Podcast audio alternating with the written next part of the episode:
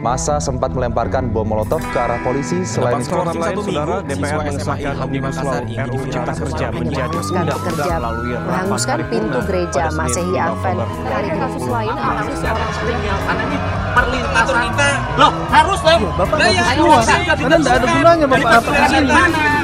Anda bukan buat main-mainan DPR ini. Tahu? ujung laporan ke pihak kepolisian. pengobatan covid ini mangan enak sumpah Selamat malam. Selamat datang di Bootcast Sambat Karo Nyebut Podcast episode ke-12. Buat teman-teman kemarin ya, sebenarnya perjanjian perjanjianku ya, eh janjiku sih. B- eh, minggu kemarin sebenarnya Bootcast juga harusnya keluar dua episode, ya kan. Episode 11 sing Assassin's Creed Definition kemarin sangat rame dan penuh dengan DM-DM kalian yang membuat Instagram podcast error ya. Soalnya anu pak, apa jenenge kadang bingung. Eh, nek di akun biasa masih DM sampai 20 sampai 25 sampai 30 kan aku jarang buka DM kan ya.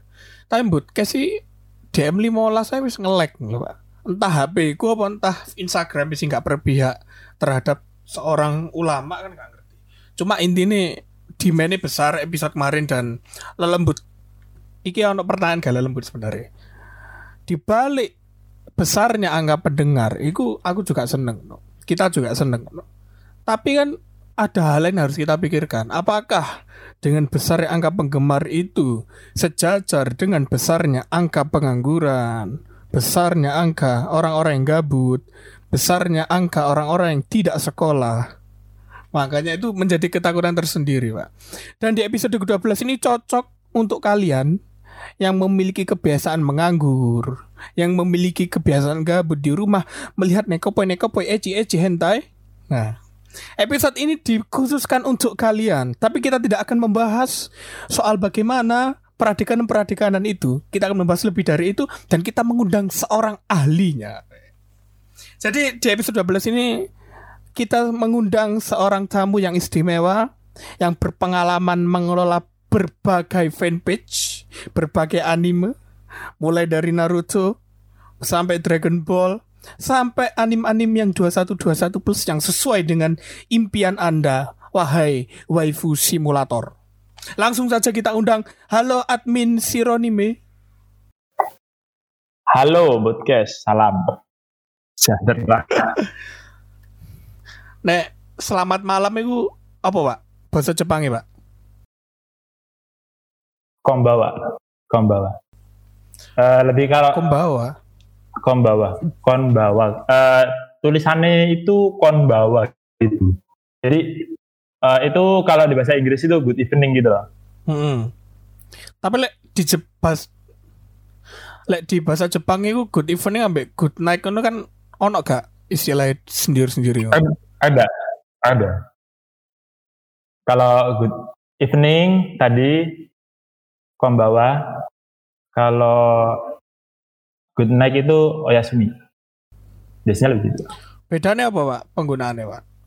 Nek Oyasumi bebo atau apa? Eh, oyasumi itu lebih bahasa Inggris kan jelas. Uh, Oyasumi biasanya kalau setauku ya, setauku lebih sering dipakai uh, ya ucapan selamat tidur gitu. Kan uh, good night kan juga, juga bisa biasanya juga dipakai untuk selamat ada good night juga untuk perpisahan kalau sudah gitu. Tapi kalau untuk menyapa di awal kan biasanya kan pakai good evening, kalau di situ pakai membawa gitu meskipun udah sore. Oh, ono beda berarti, Pak ya.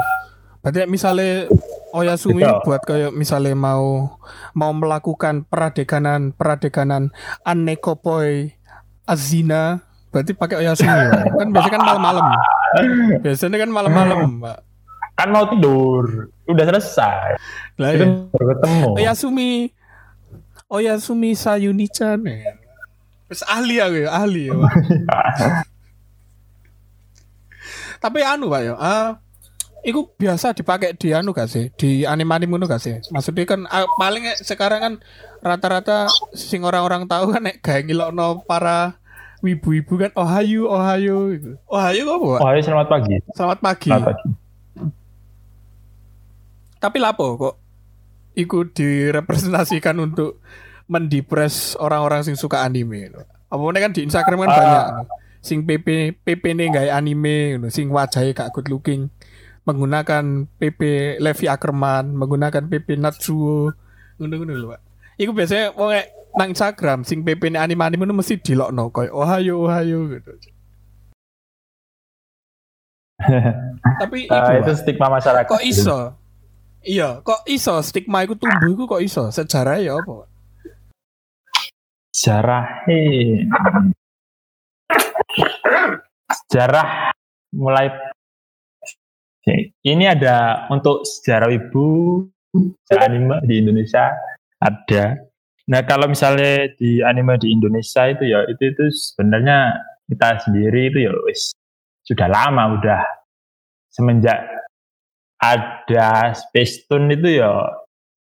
Itu bisa dibilang itu ya anime itu yang semua di Space Tune yang dulu di apa itu Indosiar itu. Tapi ya akhirnya itu kan dihapus. Soalnya namanya juga ngadain anime itu biayanya tinggi juga. Belum lagi dubbingnya belum lagi apa-apanya dan biaya sinetron itu lebih murah. Akhirnya itu lama-lama tergantikan. Nah untuk gara-gara yang dulu itu kebanyakan itu yang diperlihatkan itu kartun-kartun yang eh, untuk anak kecil. Akhirnya beberapa eh, stigma yang dulu itu menganggap orang nonton kartun itu eh, sama dengan anak kecil. Itu stigma yang dulu. Makanya kemarin sempat di Twitter atau di Facebook ya itu saya lihat itu ada orang Ariel Noah Ariel Noah itu kan suka sama Gundam Ah, nah kemarin sama seperti saya. nah Sama seperti saya. Kemarin itu ada orang yang komen, maaf, Kang Aril, kenapa kok suka sama mainan anak kecil kayak anak-anak? Itu kan komennya. Itu sebenarnya kan itu hanya sebuah hobi gitu. loh. Eh, hobi itu mau anda hobi apa pun itu terserah anda, terserah kamu sendiri. Hmm. Jadi mau hobinya kayak Hmm. gimana, kayak gimana ya terserah kamu. Ya itu pribadi, bukan urusan orang lain untuk masalah hobi. Masalah suka nggak suka. Terus yo harganya Gundam itu bukan kayak mahal, cok. action action figure paling murah lima ratus ribu kan ya lima ratus ribu kan paling murah sak ngerti gue loh pak eh, kalau action figure yang lain yo kalau nggak Gundam itu itu dua ratus ribu dapat, dua ratus ribu itu dapat, Hmm. dua ratus tujuh puluh ribu itu dapat. Tapi kalau yang udah tinggi-tinggi, kalau biasanya ngecek di channel YouTube orang-orang yang mainan itu kan mahal-mahal rata-rata itu, ada yang puluhan juta, ada Iya, yang Pak. belas. iya pak bener pak tapi iki mang kembali lagi ke stigma itu tadi ya. Berarti kan itu berasal dari uh, pendistribusian anime pertama kali yang masuk Indonesia. Itu memang segmen segmennya adalah anak kecil. Dan kebetulan karena itu hitungannya adalah gelombang pertama Tapi itu- tahun 2000-an Eh, dengan berjalannya waktu itu stigmanya jadi ganti. Kalau menurut saya, Hmm, menurut admin yang profesional ini. Eh, itu Nek oleh nek oleh ngerti kamu biasanya diceluk apa? Diceluk apa? Iso iso diceluk apa? Masa aku nyeluki admin manggilnya masa admin Sironimo terus kak ya, panggil Vin aja nggak apa. Vin. Oke. Vin ini apa? Artinya, Pak? Bahasa Jepang gak ini Vin? Enggak, singkatan aja. Cuma singkatan. Oh, singkatan. A- a- anu ya, kaya apa ya jenenge? inisial lah. pen- penjual bakso borak kan anggap saja sopo berarti kita anggap saja ini namanya Vin gitu. Iku lah apa Vin? Kok bisa apa jenis stigma itu berubah itu dalam bentuk sing seperti apa? Eh, kalau menurutku itu mungkin karena eh, beberapa perilaku dari orang-orang itu ya. Eh, orang-orang yang suka anime itu eh, perlakuan yang dilakukan itu membuat orang-orang lain itu mungkin terasa terganggu. Seperti itu. Akhirnya gara-gara terganggu itu tadi, orang-orang yang tidak merasa nyaman itu eh ada yang mulai dari ya gimana ya? Namanya orang terganggu kan pengen protes, tapi itu malah jadinya kayak harassment gitu. Mungkin seperti itu atau eh, gimana gitu. Mungkin perlakukan protesnya aja yang kurang bener atau gimana. Dan itu akhirnya terbawa terus gitu loh. Kalau eh, orang yang suka anime itu stigmanya itu kayak gini. Nah, kayak gini tuh eh, tingkah lakunya itu misalnya yang mulai dari kayak hmm, hmm, kalau anda tahu itu ada namanya waifu husbu itu, nah itu tuh terus yang beberapa itu tadi tadi itu yang Ah, eh, mengganti mengganti kosakata sehari-hari. Nah itu Hmm. mungkin ada beberapa yang tidak eh, struck kan kayak ini tuh Indonesia gitu loh. Ya budaya ini tuh budaya sini, nggak ikut sana-sana gitu loh. mm, Nah tapi itu kan sebenarnya itu juga berlaku untuk beberapa kelompok hobi yang lain gitu loh. Maksudku eh, apa itu fenomena kayak gini, maksudnya mengganti mengganti kata-kata itu juga eh, nggak hanya dilakukan untuk eh, dilakukan oleh para wibu no ya. Iya, tidak Ah. hanya para wibu saja, tapi ya beberapa kelompok orang yang menyukai eh, budaya lain itu juga cenderung biasa melakukan seperti itu. Contoh, Mm, emosi, emosi. Tenang, tenang. enggak, enggak, enggak, enggak, enggak, enggak. Cuma kasih penekanan aja. Eh, contoh itu gini, contoh itu misalnya orang ja, orang di luar Jawa, tapi kadang itu pakai bahasa-bahasa Jawa, gitu loh. Hmm. Misalnya, misalnya seperti itu. Nah, Mm, kadang orang eh, atau orang Jawa tapi itu sama sesama teman sendiri itu malah ngomongnya mesok ke gaul-gaulan pakai lo gua lo gua gitu itu kan eh, fenomena yang kadang terjadi kan Iya, iya. untuk nah, Hmm. itu kan bagi pendengar itu kan ya memang kadang itu nggak enak didengar itu kan juga bisa gitu loh jadi ya sebenarnya fenomena seperti itu juga banyak terjadi Dan semua ya Atau- mengganggu, Pak. Dan semua dianggap Iya. mengganggu, iya. Iya, dan atau seperti fenomena jaksel jaksel yang eh, pakai bahasa Inggris kayak which is apa gitu. Biasanya kan juga ada gitu. Hmm. Tapi anu ya, buat para pendengar semua, gue sing protes lo. Aku anak Jaksel lo, di sini sudah biasa. Hei, admin Sironimo ini domisilinya berkuliah di salah satu universitas negeri di Jakarta. Bener gak mas? Bener-bener. Bener kan? Dan kok mikirnya, ah pasti univ yang biasa. Tidak. Ini univ nomor satu. Nah, ini clue ya. Tapi nomor satunya nggak tahu. Pokoknya nomor satu. Entah nomor satu lewat Kemenak atau nomor satu lewat Dikti atau nomor satu lewat biayanya kita tidak tahu. Pokoknya ini Mas Vin ini eh, karena ini teman saya dan saya tahu track record dia karir dia dalam mengelola beberapa fanpage. Jadi saya tahu sedikit demi sedikit latar belakangnya. Tapi itu cukup lah. Kita balik ke tadi soal fanatisme tadi yo. Fanatisme yang diekspresikan dalam berbagai bentuk. Mulai dari adanya husbu waifu kan, jarimu mang. Husbu waifu terus soal uh, penggantian beberapa kosakata yang merusak gramatikal keseharian kita gitu Pak. Cuma memang itu benar hal-hal fa- hal-hal fanatisme sing diekspresikan dalam berbagai bentuk itu terjadi di banyak komunitas penggemar ya kan? Baik Vespa atau apa pun itu ya. Cuma ada ada yang apa ya jadi banyak pertanyaan bagi setiap orang apa ya setiap orang awam yang melihat fenomena soal orang-orang Jepangan nih orang-orang wibu gitu. kenapa kenapa anda bisa apa ya ke attach dengan karakter dua dimensi gitu pak Kenapa kok iso kok fan iso seneng banget nang karakter dua dimensi gitu loh. Kenapa? Kenapa yo? Apa karena putus asa tidak punya teman dalam real life? Atau apakah karena karakter dua dimensi ini bentuk fisiknya lebih menarik daripada manusia nyata? Apa ya apa Pak? Kan akhirnya kan dengan daya tarik sing sifatnya attach itu mang muncullah sing istilahnya jarimu husbu waifu mang soal menganggap karakter kita di pacarku apa menganggap karakter kita di suami atau istriku ngono Pak. Iku kenapa kok bisa terjadi fenomena kok ngono Pak? Menurut pengalamanmu. Kalau untuk fenomena husbu sama waifu itu eh aku kurang bisa nanggepin banyak ya soalnya untuk aku sendiri itu belum nggak nggak nggak nggak sampai begitu begitu juga. Soalnya masih karena aku itu memandang fenomena husbu waifu itu bukan kayak di pacar itu bukan atau itu enggak tapi uh, karakter yang favorit banget gitu.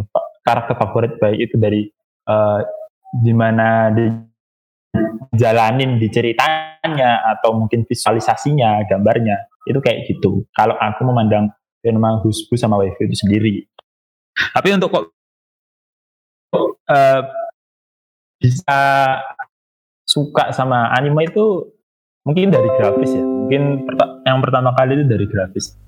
Nggak uh, tahu ya mungkin itu juga bawa dari kecil juga ya. Pertama kali eh, SD itu nontonnya Naruto kan? Ah, kalau berapa iya, orang iya, tahun 2000-an itu. Iya SD iya. itu nontonnya Naruto. Terus akhirnya uh, ya tahu itu tahu itu bagus terus internet internet bisa nge-explore punya uh, ilmu bisa nge-explore ke internet akhirnya tahu banyak akhirnya lebih senang lagi. Hmm. ya mungkin kebanyakan itu memang dari uh, gambar dan grafis itu sendiri. Untuk alasan uh, saya aku ya juga aku ya suka suka film itu juga suka. Tapi kadang itu kalau nonton film itu kelamaan gitu hmm. mungkin ada yang alasan kayak gitu hmm. misalnya nonton film series ya nonton film series itu bisa kadang film series kan bisa sampai satu jam hmm. uh, satu jam setengah gitu kan itu kan misalnya kelamaan gitu kalau cuma anime kan ya, 20 menit hmm.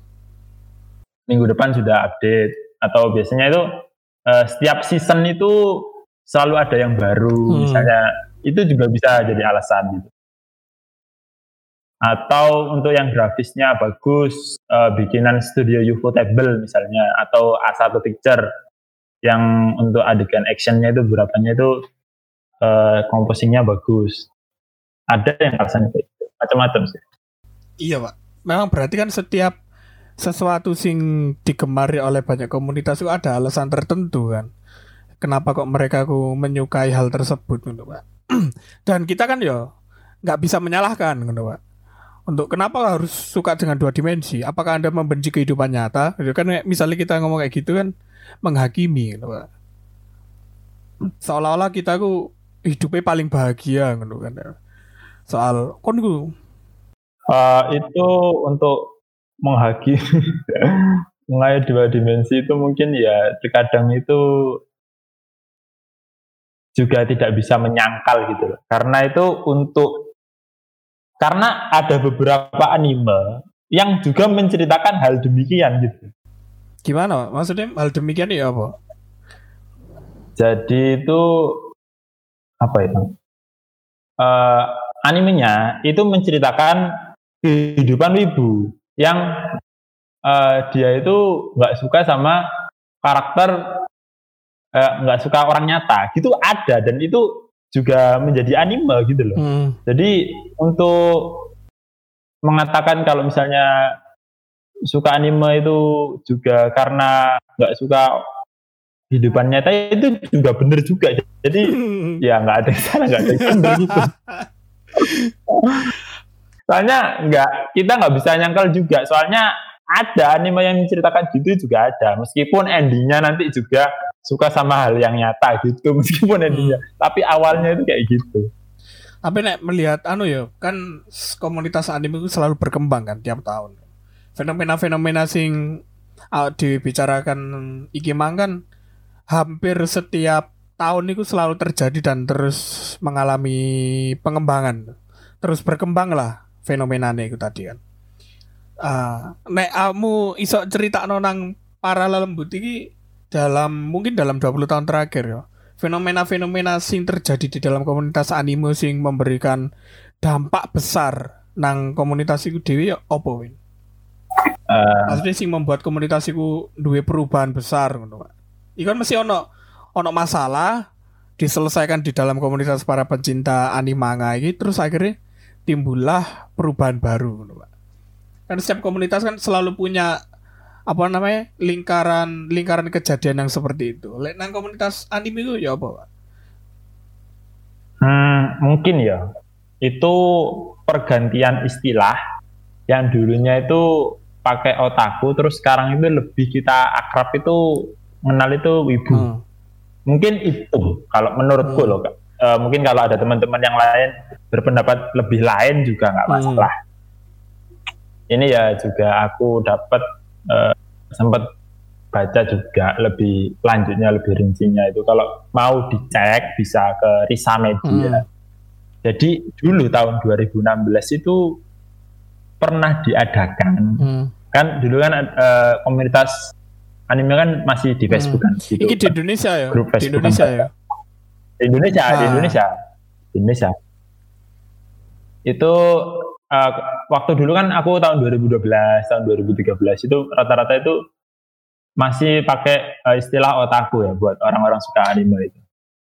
Dan eh, atau aku atau aku yang nggak tahu apakah semenjak dari 12 itu sudah ada istilah wibu atau nggak tahu atau apa. Tapi waktu 2012 dulu lebih akrabnya pakai otaku. Nah, terus tahun eh, akhirnya untuk fanpage yang dulu itu itu pakainya itu ya otaku Indonesia, otaku Indonesia, komunitas otaku Indonesia atau apa gitu. Nah, tahun 2016 itu ada fanpage namanya komunitas otaku Indonesia season 2. Itu ngadain yang namanya itu lomba maskot. Ini ceritanya lomba maskot. Jadi drama. Hmm, Oke oke. Gitu. Jadi awalnya lomba maskot, terus eh, adanya itu ketidakfairan di penilaiannya. Waktu itu hadiahnya HP Xiaomi, Wis mewah ya, Pak. terus mewah. Iya iya iya. Orang jadi ma- suruh bikin maskot, terus dapat hadiah Xiaomi kan. Nah, ketidak eh, adilan fair tadi, fair play tadi itu dari dilihat itu yang menang itu gambarnya itu terlihat kayak jiplak, Hmm. terus itu eh, kurang rapi ya. Pokoknya harusnya itu ada kandidat yang gambarnya itu jelas-jelas lebih bagus gitu loh. Hmm. Oh berarti ada yang curiga, ada yang curiga. Ah, ada yang curiga. Nah, akhirnya ke- yang curiga-curiga tadi itu eh apa itu istilahnya kalau di negara itu apa ya pemberontakan atau iya gimana? iya iya iya. Separatis, separatis. Eh, nah terus eh, yang punya admin pusatnya itu Hmm. atau rajanya itu itu akhirnya itu ngekick itu Hmm. Di-kick. Hmm. orang-orang orang-orang yang nggak setuju tadi itu yang nggak terima sama itunya tadi itu dikit Hmm. Nah, akhirnya itu mereka yang di-kick tadi itu Hmm. bikin komunitas lagi. Tandingan. Ah, ah. Ah. Nah, tandingannya itu tapi itu eh, tujuannya itu biar ngeruntuhin komunitas yang ini tadi. Hmm. Paham, paham, paham, paham. Terus, Pak. Nah, komunitas komunitasnya itu yang baru itu namanya Badan Pengawas Aktivitas Wibu Indonesia. Bos. Wis ngeklaim itu ya, wis ngeklaim ya. Dan terus dan beberapa ada beberapa yang lain Hmm. yang akhirnya sama pihak oposisi yang tadi Hmm. yang ngadain sayembara tadi Hmm. itu ngomongnya itu aliansi wibu Hmm. gitu. Oh, berarti sing orang-orang dari komunitas apa Otaku Indonesia season 2 iku ngarani Hmm. apa mau ngasih nickname ke komunitas baru ki aliansi wibu ya. Iya seperti itu. Terus akhirnya Nah. ya, Pak. Ya itu kan eh, perang antara dua tadi kan di mana eh, yang aliansi wibu itu mengungkap kalau eh, banyak keti ya ketidakbenaran di komunitas ini tadi yang adminnya itu yang sing gini yang gini terus waktu itu katanya itu adminnya itu hode gitu Hmm, hmm. kalau yang nggak tahu hode itu eh, orang yang pura-pura jadi perempuan atau pura-pura jadi laki-laki di internet. Hmm, Nah itu oke, oke. itu namanya UD. Iku mereka mengungkap berarti. Sing Iya mengungkap, ya kayak mengungkap apa memfitnah. Mengungkap apa memfitnah iki? Lebih mengungkap. Oke, lebih mengungkap. Jadi Berarti ada yang ada bukti ada yang ya? mata-mata, ada mata-matanya. Ada bukti ini berarti ya, ya? Ada. Oke, oke.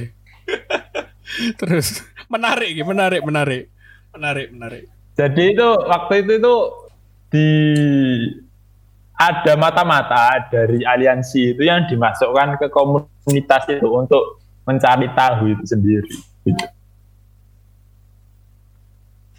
Sampai akhirnya itu eh, kalah ya ini berapa- ti- beberapa bulan nih perang Hmm, oke. perang ini beberapa bulan sampai akhirnya kalah. Nah, mungkin dari ini ya, karena eh, aktivitas media penggunaan istilah yang sudah tersebar selama beberapa bulan itu, akhirnya orang-orang itu eh, lebih kerap eh, apa itu kata wibu itu tadi itu menjadi lebih eh, eh, menjadi akrab di telinga-telinga orang-orang, di mata-mata orang-orang. Dan mungkin dari situ juga akhirnya penggunaan wibu itu leb- eh, menjadi luas. Mungkin seperti itu. dan akhirnya kan jelek kan nama Wibu. Mungkin ya. Soalnya kan mereka kan di dia apa ya? Dianggap pemberontak, no, merusak komunitas yang lama mungkin, Pak. Eh, tapi se- secara apa ya? Secara setelah itu sebenarnya itu tuh istilah wibu itu kastanya lebih tinggi kalau di wibuan. Kastanya itu istilahnya lebih tinggi. Daripada otaku ya. Iya. Habis eh, habis buar itu. Hmm.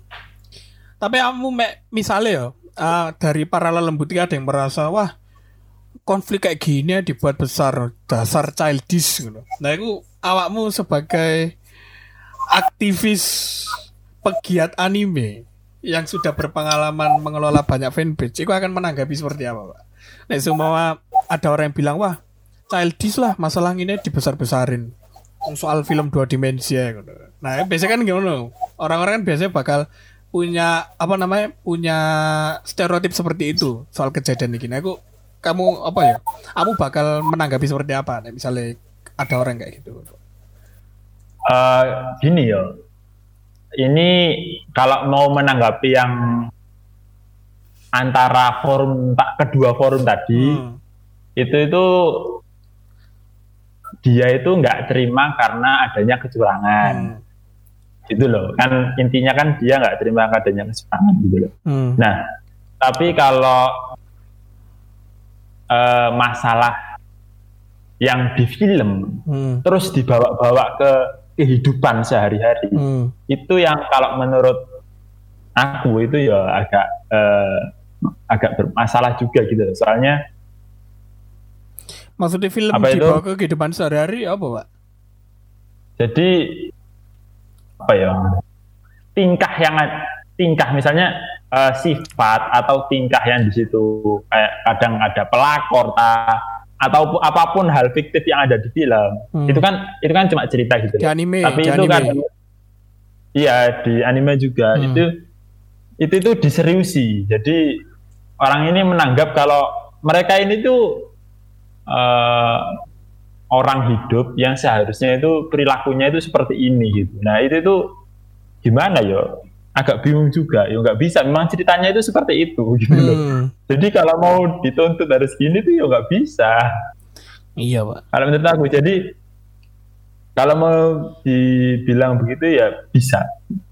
Soalnya eh, ya juga namanya penonton kan juga Pak, dari berbagai macam kalangan juga kan Berarti kamu itu ya. ada yang Ah, apa jenis? Berarti kamu terbuka ya dengan stereotip orang-orang terhadap para ibu-ibu sing menurutmu bermasalah itu di di apa ya di lokno diejek. Childish nah, kamu nggak masalah berarti ya? Memang bener-bener childish gitu pak. Apa gimana pak? Soalnya di si- eh, di kita sendiri itu ya di komunitas orang-orang yang suka anime sendiri itu juga ada yang eh, seperti itu jadi eh, orang-orang maaf ya hmm. beberapa yang lebih eh, mungkin kalau sekarang ngata-ngatain karakter atau eh, lebih eh, langsung menghujat tentang grafis dan lain-lain itu sendiri itu itu eh, bisa itu aku bisa ngomong tingkah yang childish gitu Hmm. soalnya ya tapi juga tidak menutup kemungkinan orang yang nonton anime itu ya memang juga eh, memang usianya usianya Ah. usianya itu memang Masih kecil. memang childish Masih masih, kecil. kecil, Ah. jadi juga nggak bisa menutup kemungkinan gitu gitu loh ada orang yang memang 20 tahun lihat dan yang 40 tahun itu ada ternyata Hmm. Meskipun cuma lihatnya One Piece ya nggak apa-apa Iya. ada Tapi kan mereka kan Umur umur, 40 40 tahun dan One Piece kan ke- dari kecil harus lihat, Pak. One Piece kan harus 20 tahun. Seumpama dia mau seumpama dia mulai lihat toko 20 tahun, berarti kan ya wis suwe, Pak. iya benar. Iya. berarti nah jadi ya, apa ya, terus terus terus. eh, dari yang tadi itu, misalnya kayak kemarin ada anime dari Netflix, namanya itu apa kemarin itu? Baru ya, Pak. Apa lawas? Ah, anime, iya anime baru. Ah. Oke. Eh, apa sih Gakufu Gakufushin nah, kemarin itu. Jadi itu ceritanya itu orang yang mafia, Hmm. yakuza. Hmm. Nah itu itu eh jadi ayah rumah tangga gitu loh. Ceritanya itu kayak gitu. Hmm, family man lah. Nah, eh, family man. Ah. Nah, tapi nah itu Goku Goku Shufudo. Hmm. Namanya itu Goku Shufudo. Netflix Ayah ya. rumah Di tangga. Netflix ya. Netflix Ah. ada di Netflix. Nah, iki sih Ini anime se- Netflix. Iki buat para lelembut ya yang mau melihat, tolong lihat di Netflix, oke? Tolong lihat di Netflix.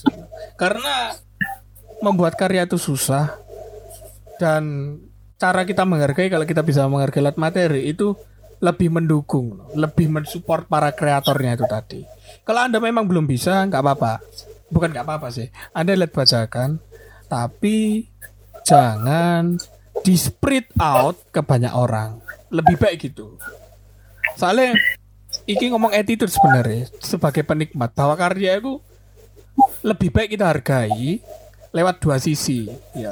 Dari sisi apresiasi karya dan apresiasi materi. Kok ngono ya. Buat teman-teman yang belum nanggalan Netflix Bootcast akan membuka jualan Netflix mulai minggu ini mungkin dengan harga yang sangat murah.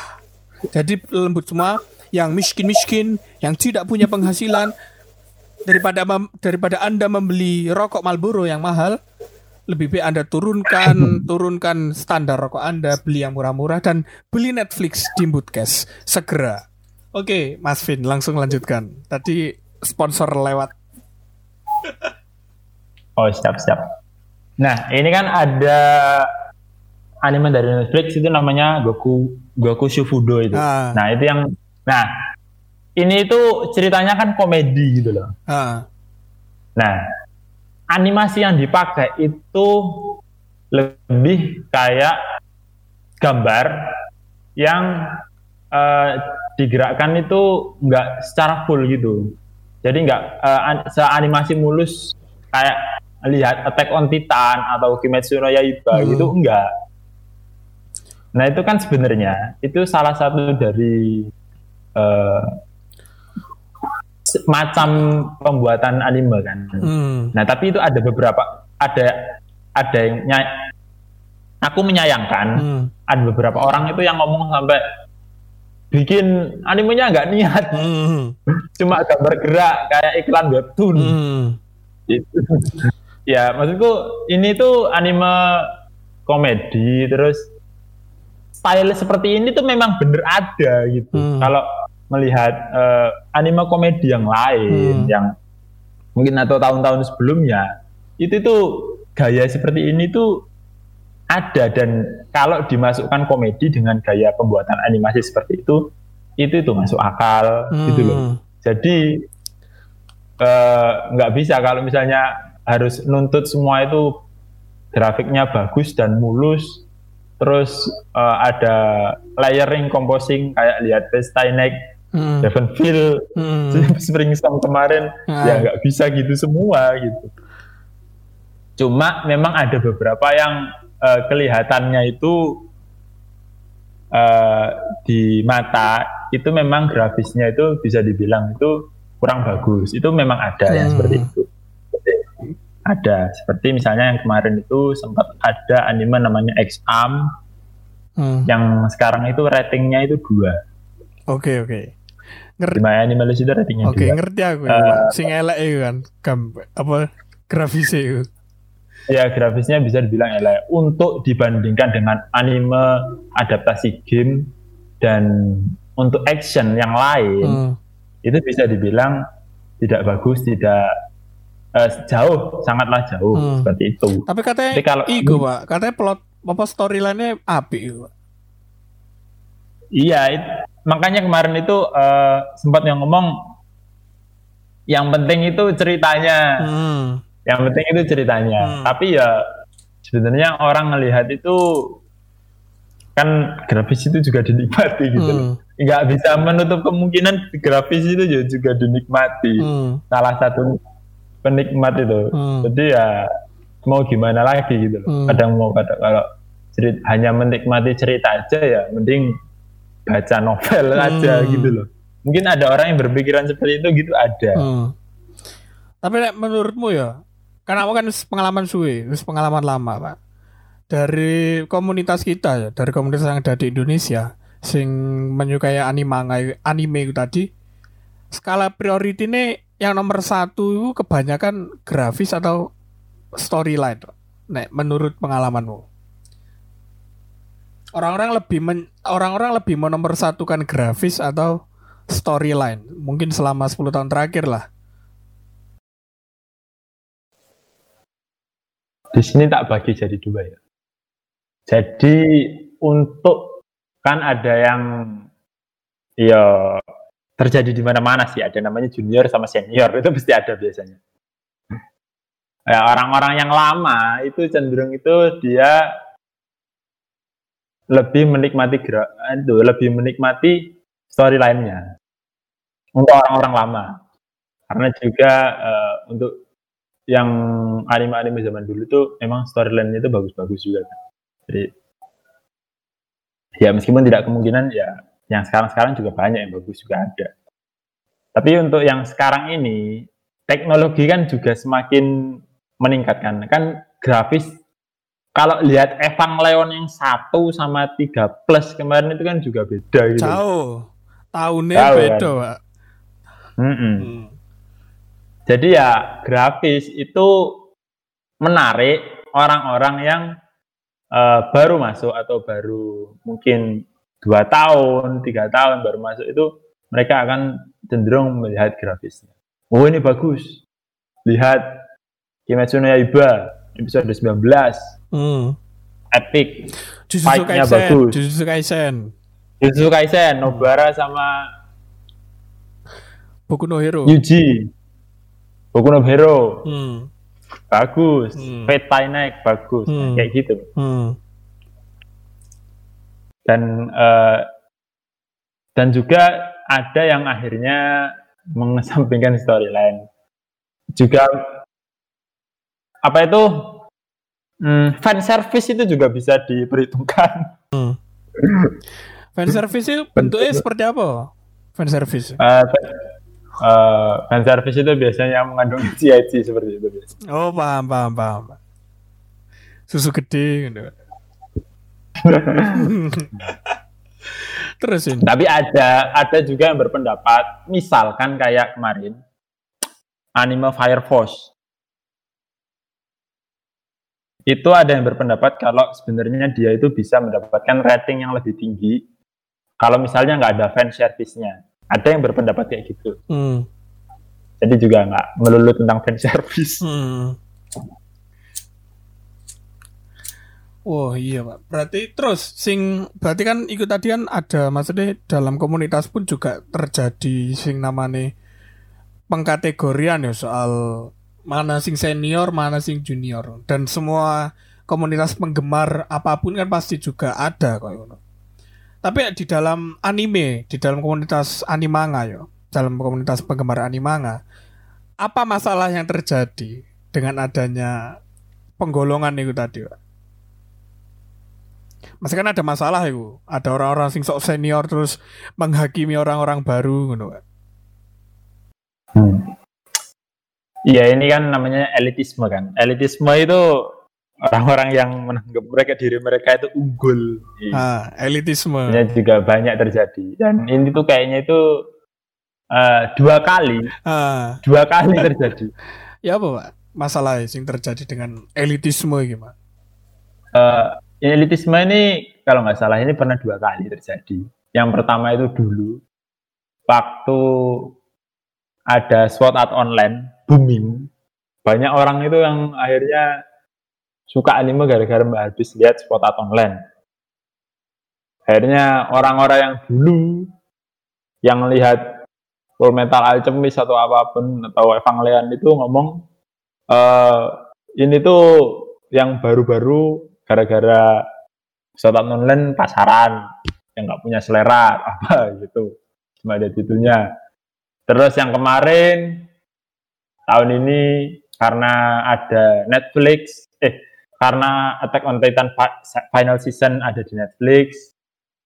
Terus eh, ada pandemi banyak orang yang menggunakan Netflix sebagai sarana hiburan tahu Attack on Titan akhirnya baru tertarik di Attack on Titan season 4 akhirnya muncul lagi. Ah baru nonton season 4 gua gitu.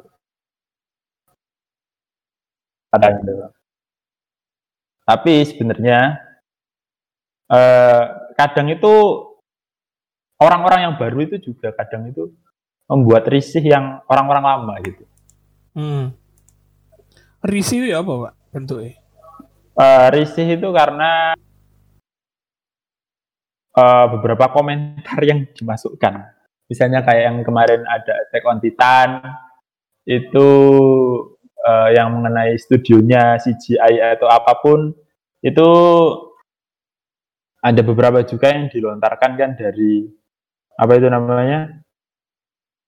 Eh, dilontarkan dari orang-orang yang baru gitu kan. Ada juga ya meskipun nggak tahu juga tidak memungkiri orang yang lama juga kadang eh, tidak memungkiri juga kalau orang yang lama juga gitu tapi orang yang baru juga gitu mengomentari akan Attack on Titan final season yang pakai CGI-nya jelek apa itu backsound-nya nggak sesuai dan beberapa hal sampai menyerang studionya Hmm. Sampai ingin stres kan dari ini, Pak. Mapa. Iya. dan baru habis ganti dari Beat Studio terus ganti mapa eh Padahal kan anu lho. Saya untung lho, saya ono sing gelem ngelanjutno. Pak. Nah itu Hmm. itu kalau misalnya anda kalau kalian Hmm. menghakimi studio Hmm. terus nanti nggak ada yang mau melanjutkan yang susah siapa yang nonton Hmm, iya Pak, bener Pak. Saiki ngene lho kan itu kabarnya ya sing dari sing apa dari berbagai sumber yang tak baca. Tidak ada studio yang mau melanjutkan proyek anime Attack on Titan season 4. Karena di mangane itu Pak banyak scene-scene itu yang membutuhkan kompleksitas tinggi. Contoh rambling lah. Rambling. Rambling titan-titan gede, jalan asap-asap tok ngancurno banyak kota, nginjek manusia. Itu berapa, butuh berapa motion grab apa tuh? Membutuhkan tracking sing sulit gitu loh, Pak. Butuh masking yang sulit gitu loh, Pak. Butuh artwork yang sulit juga gitu loh. Ketika Mapa sudah mau ngambil, itu mainnya gambling gitu loh. Sulit loh, Pak. Tapi kenapa kok malah orang-orang ini malah harassment ke studio nih? Mapa bangsat. Gini gini gini.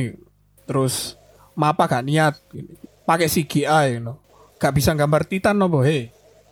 Langsung dijelas Mas Vina lebih tahu nih. Aku kan orang awam gitu, Pak. Kenapa kok eh, fenomena-fenomena harassment ini mesti terjadi di komunitas pecinta anime manga itu. Hmm. Bentar ya, ini kita aku aku ngambil dari sudut pandangku. Hmm. Ini pendapat ya bisa di ban atau di eh, tentang juga Pak, nggak apa-apa dikritik hanya Ah. pendapat pribadi. Ah, Soalnya beberapa orang yang melakukan gitu itu percaya atau mereka memiliki ekspektasinya masing-masing. oke oke. Jadi habis orang lihat Attack on Titan dengan Wit Studio, Hmm. terus eh, bayangannya ya nggak jauh beda gitu, harusnya itu nggak jauh beda. Hmm. Misalnya itu kayak gini, eh, apa itu penggambarannya itu kayak gini. Nah, ekspektasi yang dibawa orang-orang itu tadi, itu itu akhirnya itu keluar Hmm. dengan bahasa-bahasa yang tidak baik Oke oke oke. seperti itu. Hmm. Contoh ya lagi Oke oke. ada eh, harassment terhadap karakter yang hari sekarang ini anget-angetnya Nah, saya- meskipun sebenarnya dari dulu itu ya ada penggunaan kata-kata semacam ini ya sebenarnya aku itu ya enggak ya apa ya didengar itu ya enggak enak gitu loh Hmm. ada banyak sebenarnya kan eh, karakter yang misalnya kayak ada Sagiri, ada pokoknya itu biasanya itu eh, karakter kalau sudah H, HS di animenya Hmm. itu mesti ya hmm? HS HS HS itu istilah apa Pak HS? H- HS having sex Ah oke oke oke oke. Terus terus. Nah, itu ya mesti eh, dikatainnya dikatainnya sudah jebol. Ya mungkin itu di- eh, agak mendingan, mungkin masih lebih mendingan lah. Hmm. Tapi kalau yang ah, beberapa kayak Sagiri, terus yang eh, anget-anget ini sayu itu, Hmm. itu dikatainnya lonte. Hmm. Itu itu sebenarnya itu nggak juga nggak enak didengar gitu. Hmm. ya meskipun anda kalau kalian itu berekspektasi seluruh orang itu harusnya itu eh, memiliki itu kan ekspektasi orang kan yang gini Hmm. kenapa itu Sagiri itu kan pergi kabur dari rumah terus apakah nggak ada cara lain untuk bertahan hidup selain seperti itu Hmm. orang-orang kan pemikirannya kayak kayak gitu kan Ah. mungkin ada beberapa orang itu pemikirannya kayak gitu Roland. Hmm. Nah, itu itu tadi yang akhirnya ngomong bahwa perilaku ini tadi itu perilakunya lonte Hmm. yang menjual dirinya untuk bertahan hidup. Hmm. Kenapa nggak kerja atau kenapa nggak apa gitu? Hmm. Ya kan dia kan gimana mau gimana kalau misalnya kalau mau kerja ya eh, orang anak ini kabur dari rumah Hmm. misalnya mau melamar kerja Hmm. itu pertanggungjawabannya gimana Hmm. Terus andaikan misalnya disuruh dapat surat dari orang tua atau misal persetujuan dari apa pun kan juga nggak bisa gitu. Hmm. Andaikan seperti itu. Tapi ya di sisi lain, memang ceritanya itu seperti itu. Hmm. Anda itu mau gimana? Ya ceritanya itu memang seperti itu, Iya pak. gitu loh. Iya iya iya. Ojo dikait-kait tentang real life itu kan maksudnya kan pak. Ikan universe yang berbeda Iya. kan pak. Ha-ha. Ya ceritanya itu memang seperti itu, gitu. Jadi ya, mari kita nikmati saja ceritanya. Hmm. gitu. Dan ceritanya iya, itu iya. sebenarnya itu uh, pesan yang diambil itu itu untuk menunjukkan orang-orang itu orang yang kayak tokoh utamanya Yoshida Hmm. itu uh, memanusiakan manusia itu Hmm. hal yang harus dilakukan oleh semua orang. Dan untuk para para pria itu jangan hanya mengambil enaknya saja. Hmm. But ono maknane dhewe kan Pak sebenarnya di setiap cerita ya kan Pak. Iya. Ono moral ono morality ono morality efek ya kan sebenarnya. Kenapa cerita harus begini harus begini kan Pak. Cuma kita kita cukup lah membicarakan soal itu. Tapi dari tadi kan kita bicara soal apa jenenge harassment itu tadi kan. Attitude, ya kan. Paling gendernya attitude lah. Attitude dari para fandom animanga di Indonesia ini kan menurutmu ini masih apa ya dari pembicaraan kemarin kan menurutku kan masih apa ya masih kurang bijaksana lah dalam menanggapi karya-karya itu tadi kan. Solusinya apa pak? Sebagai aktivis animanga kan pasti punya solusi punya unek-unek yang harus diungkapkan. Barangkali lembut ini juga banyak yang melakukan hal yang sama. Akan melakukan Uh, pencerahan langsung. Nah, untuk hmm, untuk kalian untuk yang masih nge-harassment soal artwork atau alur cerita atau gambar mm-mm. atau eh, mungkin animasi dari anime coba buatlah satu scene aja Mm-mm. satu scene Kak. kalau misalnya ingin mengkomen dari anime coba buat anda buat satu scene Mm-mm. kalau itu dikerjakan sendiri itu nggak tahu berapa bulan itu selesainya Mm-mm. misalnya ya, anda anda misalnya mau bikin eh, gini dah kemarin kalau misalnya protes eh, Attack on Titan season eh final season kemarin episode ini jelek Mm. ya udah kasih solusi anda buat sendiri Mm. atau membuat tim eh, yang mengumpulkan seluruh artworker Mm. yang tidak setuju kemudian membuatnya nah Hmm. misalnya seperti itu Mm. apakah itu bisa dilakukan atau tidak Mm. apakah misalnya nanti kalian setelah membuat ada yang mengkomen-komen dengan hal yang buruk apakah itu juga enak untuk diterima Mm. itu nanti bisa disimpulkan sendiri setelah mengalami Mm. jadi mungkin eh, untuk yang belum memulai berkarya itu bisa mencoba untuk berkarya karena berkarya itu juga tidak tidaklah mudah Mm. untuk jadi youtuber itu juga sebenarnya itu ada skripnya Mm. Ada beberapa kata yang harus dijaga Mm.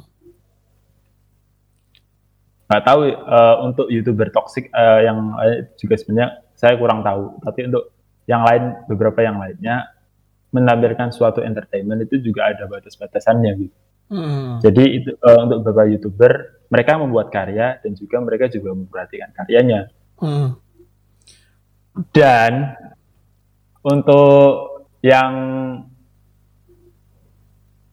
eh, lebih mengharassment mengenai karakter tadi Mm. eh, ya apa ya mungkin bisa memiliki pikiran terbuka itu pemikiran terbuka itu sebenarnya urusan masing-masing ya Iya iya untuk iya. saya itu untuk pemikiran terbuka itu Mm. dengan bertambahnya kedewasaan itu orang-orang itu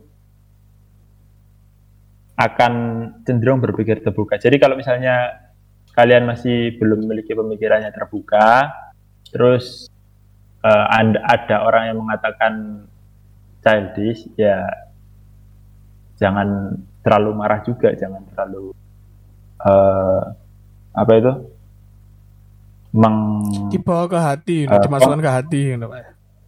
enggak dibawa ke hati juga soalnya memang seperti itu gitu loh Hmm. Berarti nak kita kalau ya Pak ya Pak. Terus terus. kalau nggak suka Ah. ini aja ada Ah. kalau nggak suka sama karakter Hmm. misalnya dari grafis kah dari sifat kah dari plot cerita yang ada Hmm. peran yang dimainkan di situ boleh nggak suka Hmm. itu itu eh, memilih suka atau tidak itu hak segala bangsa Hmm. tapi disimpan untuk pribadi saja Hmm. jangan diluapkan dengan kata-kata yang tidak baik Hmm. nanti itu juga nggak enak didengarnya Hmm. sampai kemarin itu seiyunya seiyunya sayu itu juga kena kena Oh anu dikatain sama voice orang actor ya, voice actor. Mm-mm. Hmm. Berarti kan itu kan juga Ya Pak terus terus. akhirnya nama Indo- nama akhirnya nama Indonesia juga nggak enak di dunia Hmm. please Indonesia gimana di my, my English please uh, Indonesian don't use uh, sayo with L word Hmm. alias lonte itu tadi Hmm. L word Hmm. Uh, iya. uh, why so many Indonesian uh, use uh, L uh, say lonte for sayu? It's not funny. Gitu. Hmm. Bahkan orang luar negeri ngerti loh istilah lonte. Mereka dewi. Berarti itu Pak, harassment ini kan sebenarnya kan keinginan orang-orang untuk mengkritik kan sebenarnya, mengkritisi sesuatu sing menurut mereka nggak sesuai ekspektasi kan. Teko argumen-argumen sing mau sampaikan mang seperti itu kan pandangan-pandanganmu mang. Berarti cara meng Ya, cara mengkritik sing tepat sasaran. Menurut admin Sironimo yang baik hati ini seperti apa? BI sok menginspirasi Hmm. banyak orang kan. Untuk mengkritik yang tepat ya. Iya, Misalkan langsung contoh aja ya. Uh, kemarin itu sempat ada anime Horimiya Hmm. yang untuk orang-orang itu berekspektasi itu itu eh, animenya jelek karena eh, anime romansnya itu jelek karena itu plotnya itu berpindah-pindah seperti itu. Oke, oke. Oke ya. Hmm. Di sini eh, boleh nggak eh, kalian itu boleh mengkritik dengan anime ini itu itu eh, untuk apa itu eh, konflik dan beberapa hal lainnya itu bisa dibilang itu kurang. Hmm.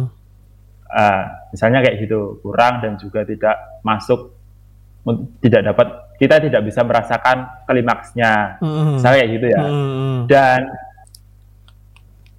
jika misalkan anime ini ditambahkan bumbu atau genre drama, mungkin akan dapat memberikan kesan yang lebih mengena ke para penonton. Hmm. Misalnya seperti itu.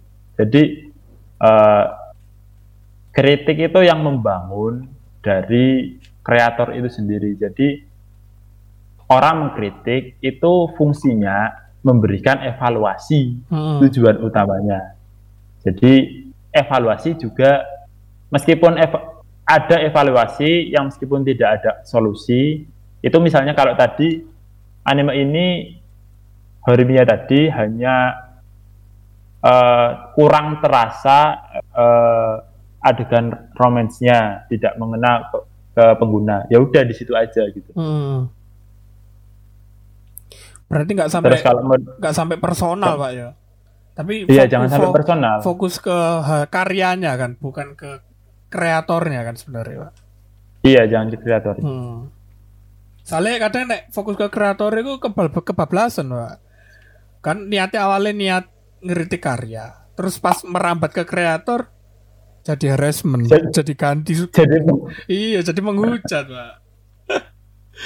Iki sing, Aduh. sing perlu lembut semua mungkin ingat ya bahwa itu tadi seperti kata admin Sironimbe kita yang baik hati dan sangat pro ini bahwa membuat karya yang pertama sulit membuat karya itu sulit dan seperti yang kita tahu semua bahwa seni apa pun itu meskipun seni itu atau karya itu dinilai lewat hasil akhir tapi jangan pernah melupakan bahwa di balik hasil akhir yang kita nikmati itu selalu ada proses gitu kan selalu ada tahapan-tahapan dalam menciptakan karya yang bisa kalian nikmati gitu. tapi ketika karya yang kalian nikmati itu tidak sampai ke ekspektasi yang kalian buat ya apresiasi dulu usahanya gitu. apresiasi dulu bagaimana tahap-tahap itu sudah dilakukan sebaik mungkin baru kalian boleh mengkritik soal karyanya. Soal kar mengkritik soal karya itu maksudnya gimana? Mungkin ya kalau dari pandanganku selama ini. Mengkritik karya itu kalian kritik hasil akhirnya dengan ekspektasi kalian dengan cara-cara yang baik. Nah setelah itu mungkin kalau kalian masih ada beberapa masukan bagi kreator baru kalian kritik kreatornya. Tapi jangan harassment jangan sampai menyerang sisi-sisi personal dari kreatornya gitu. Kayak misalnya ah gak niat tuh ah ini misalnya kita ngomong soal titik kubur lah yang paling legend Bleach yang dinilai endingnya terburu-buru yang 2016 kemarin mangani akhirnya kan di harassment wah titik kubur gak niat gak niat gini-gini setelah faktanya keluar bahwa titik kubur itu sakit dan butuh istirahat nah kalian mau ngomong apa? Kalian mau ngomong apa gitu. Meskipun karyanya mungkin dinilai mengecewakan pada akhir endingnya. Ya kalian nilai lewat karyanya dulu. Nilai hasil akhirnya. Untuk menilai bagaimana prosesnya itu bukan sesuatu yang fundamental, bukan sesuatu yang sangat penting untuk kalian kritik. Karena kita nggak tahu apa yang terjadi di balik itu semua kan. Kok ngono Vin ya? Orang-orang kan nggak tahu apa yang terjadi di balik itu semua kan. Mane Benar karena sekali. karena kita nggak tahu faktanya, akhirnya kita cenderung ya apa gimana caranya kreator ini serasa hancur hatinya karena kalian membenci karyanya, gak suka sama karyanya. Gitu ya teman-teman ya. Minimal ya kalau kita belum bisa mengapresiasi lewat materi, entah itu streaming legal, beli merchandise yang official atau apa pun itu yang berbayar, yang bentuknya materi, ya minimal kita menghargai, mengapresiasi lewat sisi yang humanis, lewat sisi yang lain gitu loh. Yang di, yang yang belum bisa apa ya? Yang bisa kita jangkau. Gitu. Kalau berbicara materi kan itu masih jauh langkahnya. gitu. Masih itu mungkin bagi para fans yang mungkin sudah niat ke sana, sudah attach ke sana, mereka rela untuk dan mereka rela mengapresiasi lewat materi. Ya, mungkin mereka punya hak yang lebih dalam mengkritik gitu. Punya hak yang lebih dalam memberikan masukan. Tapi untuk kita-kita yang mungkin belum bisa menghargai lewat sisi materi ya lebih baik dan seyogianya kita hargai dulu karyanya. Kita kritik karyanya dengan cara yang sebaik mungkin. Wes, tumben aku bijaksana, Ben. sungkan aku ngomong ini, sungkan aku. Bukannya selalu ya. Oh gak gak. Akan host, host bodoh, Pak. Sing dewan Host, sing ya. dewan dewa ya tamu-tamuku iki, Pak. Iki admin Sironime ini punya fakta unik bahwa akhirnya dia memutuskan untuk berdiri idealis, mendirikan uh, apa namanya fandom ya apa apa jenis fanpage, mendirikan fanpage Fanpage. sendiri di Instagram karena sudah muak menjadi admin yang mengikuti pasar-pasar. Akhirnya kalau akhirnya dengan idealismenya dia mendirikan fanpage sendiri. Dan ini unik Sironime ini unik. Kalau kalian biasanya follow-follow akun-akun fanpage lain yang di mana bahas anime-anime itu kan rata-rata pandangan mereka itu masih ngikuti pasar gitu kan. Masih ngikuti bagaimana fandom ini bagaimana caranya biar konten ini laku. Tapi di Sironime tidak. Kalian akan melihat pandangan-pandangan langsung dari adminnya yang sudah berpengalaman bertahun-tahun dalam mengelola fanpage dan menikmati berbagai karya. Jadi kalau kalian suka langsung aja intip ke Sironime, kalian bisa follow dan adminnya akrab. Jadi kalian bisa langsung DM kalau ada masukan-masukan untuk mendukung kepuasan kalian dalam menikmati anime dari sisi yang lebih variatif. Oke Mas Vin nih. Nah, terima kasih udah mau datang ke Bootcast. Sekarang kita udah ngobrol hampir satu jam dua menit. Sudah lama sekali kan. Satu jam dua menit. Makasih juga udah diundang. Itu kehormatan itu. Aduh. Iya pak. Ini sebenarnya buat para lembut ya. Ini hasil retake saudara. Ini bukan rekaman as, bukan take yang original karena take yang original mengalami kesalahan teknis. Jadi kita retake lagi untuk yang ini, yang episode 12 ini. Terus kalau misalnya kalian bilang loh, berarti isinya sama aja diulang-ulang. Ah, bos ini enggak. Jadi kalau nanti nanti coba ya. Setelah episode 12 ini terbit nanti Bootcast akan sedikit membagikan dari rekaman yang sebelumnya. Jadi kalian akan tahu perbedaannya di mana. Dan makasih ya Bas buat Sironim ID semoga Sironim ID apa in Pak? Sironim in. Seronima in. Oke, buat Sironim in terima kasih karena sudah mau datang ke Bootcast dan semoga fanpage-nya laris dan bisa mengedukatif bagi banyak para penggemar Amin, animanga di. Indonesia. Kalau dari episode ini seharusnya para lembut tahu dong bahwa Sironime ini nih fanpage yang beda, fanpage yang unik. Jadi kalian harus ngintip. Kalau punya waktu kalian ngintip. Kalau kalian suka kalian follow, Ka- kalian suka kalian follow, kalian share gitu ya teman-teman. Terima kasih buat lembut semua. Terima kasih buat Sironime ini sudah menghadiri episode 12 yang sangat-sangat beda dan aku baru tahu banyak istilah di episode 12 ini setelah ngobrol-ngobrol dengan Mas Vin dari Sironime ini nih. Dan semoga di masa pandemi ini kita tidak meninggal dan tetap bisa melanjutkan prestasi-prestasi kita lewat karya-karya yang kita buat. Para lembut, terima kasih dan jangan lupa untuk selalu menjaga protokol kesehatan karena ini bulan Ramadan.